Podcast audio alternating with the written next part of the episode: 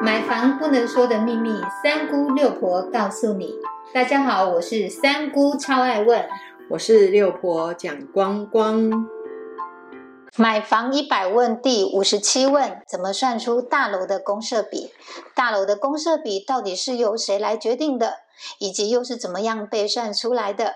请六婆来为大家解说。这个问题呢，真的看起来会有一点难过，因为现行的法规它没有规定。也没有明确的规范出怎么样去计算。我们来举例哦，像楼梯间啊，它是属于当层的小工；机房啊、逃生、避难空间都是属于必要性的部分。那这个就属于我们大的公设面积，所以我们都会简称大工跟小工。所以当你去看。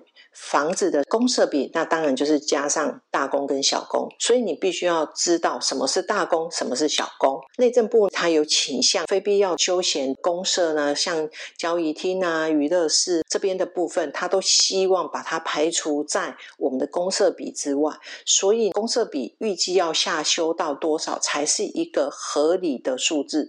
到目前，我们的内政部并没有给答案，但是我们的建筑同业都认为，休闲性的一个公社，它有它的市场需求，又修法禁止，恐怕是会有一些困难。我们再来了解的是，公社比是谁来定的？定是建设公司。既然内政部它没有规定要定多少的公社比是合理的，或者是它有遵循的依循的一个方向的话，当然就是建设公司他自己的想法。至于合不合理，就要。看我们的买方是不是要买单了？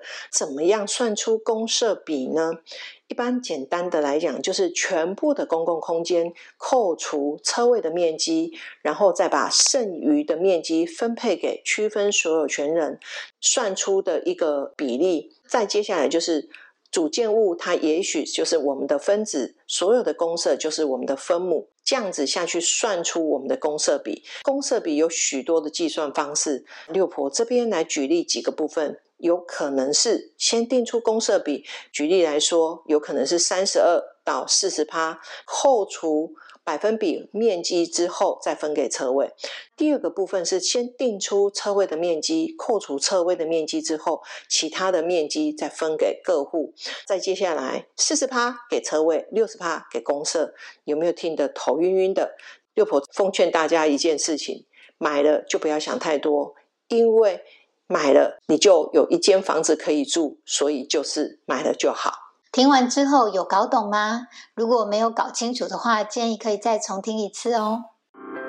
谢谢您的收听。